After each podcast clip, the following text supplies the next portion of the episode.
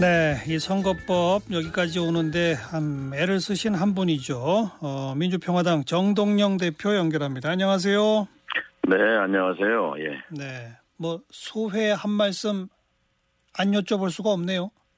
어, 우선 죄송합니다. 음. 어, 2019년 연말을 부끄럽게 만든 국회에서 국민 여러분께 죄송하다는 말씀을 드릴 수밖에 없네요. 네.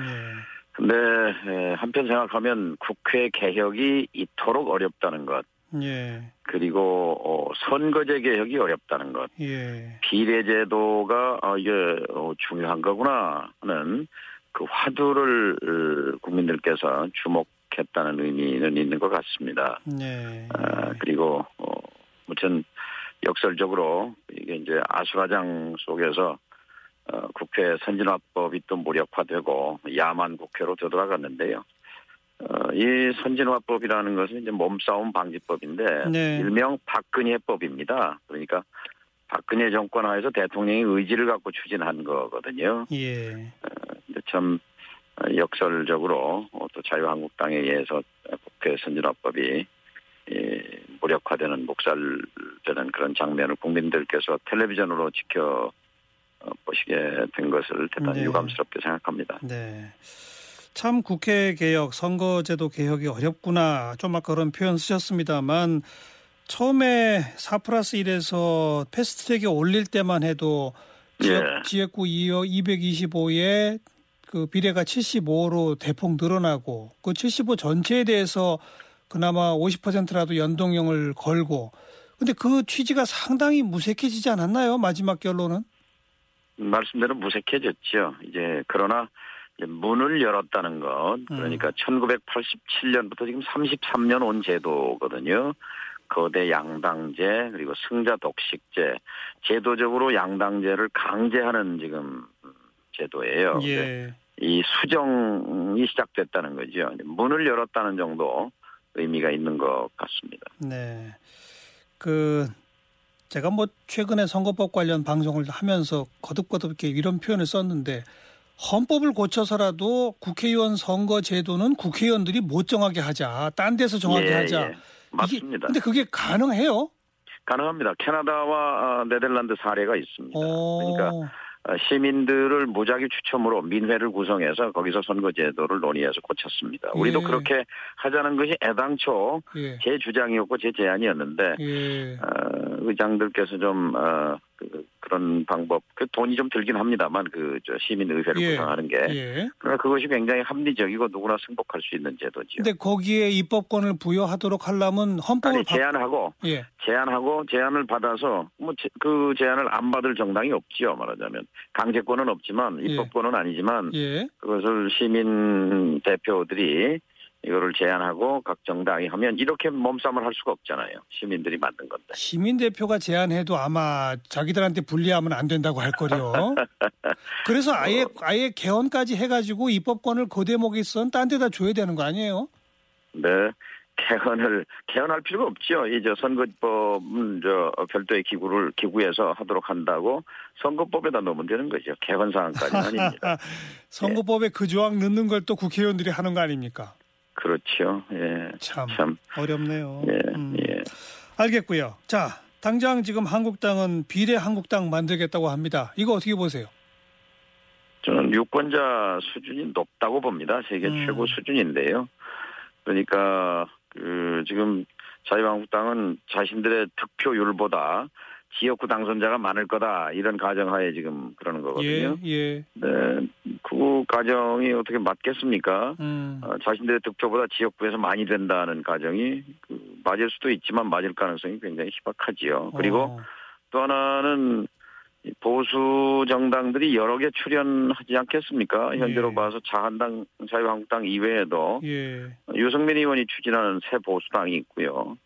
그럼 친박당이 있을 거고 예. 또 이재호 전 의원이 추진하는 당이 있고 예. 또뭐 비례한국당을 내놓고 보수당이 다섯 개 여섯 개 되는데 예, 예. 그거 아마 어, 자멸하는 길로 갈 가능성이 있습니다. 어, 비례한국당 만들면 자멸의 길로 간다. 예, 알바니아니 무슨 베네수엘라니 희한한 얘기를 들먹거리는데요. 예. 그그 한국의 수준을 우습게 보는 얘기죠. 예.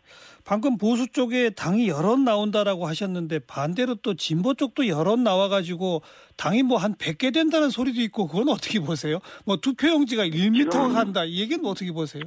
뭐 지연 말단의 얘기인데요. 100개 나올 수도 있죠. 근데 지금 현재 현재 중앙선관 위에 정당이 50개입니다. 그런데 이제 원내 정당은 7개가 어, 있는 거지요. 네. 그래서 기타 정당으로 분류되는데 의미 있는 정당의 숫자가 중요한 것이지. 예. 독일 같은 데서도 선거하면 6, 7, 6 70개 정당이 출전합니다. 예. 그런데 이제 원내에 들어오는 정당은 10개 미만이죠. 예.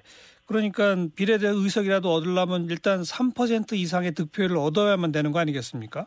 70만 표 정도를 얻어야 되죠 전국적으로. 그렇죠. 투표율 대비해 보면요. 네. 예. 또 비례 후보를 내더라도 기타금을 또 다 내야 되는 거죠.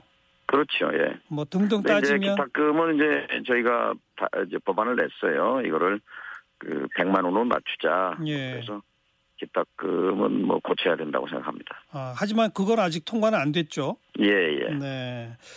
그 아까 비례 한국당 얘기 나오면서 또 민주당도 현재는 부인하지만 결국은 비례 민주당 만들 거다 이런 얘기도 있던데 정 대표는 그럴 그럴 리가 없다고 보시는 것 같네요. 역풍 불 겁니다. 네. 아, 자신들이 지금 이걸 자초한 거거든요. 네. 원래는요. 과감하게 정치 개혁에 나섰어야 합니다.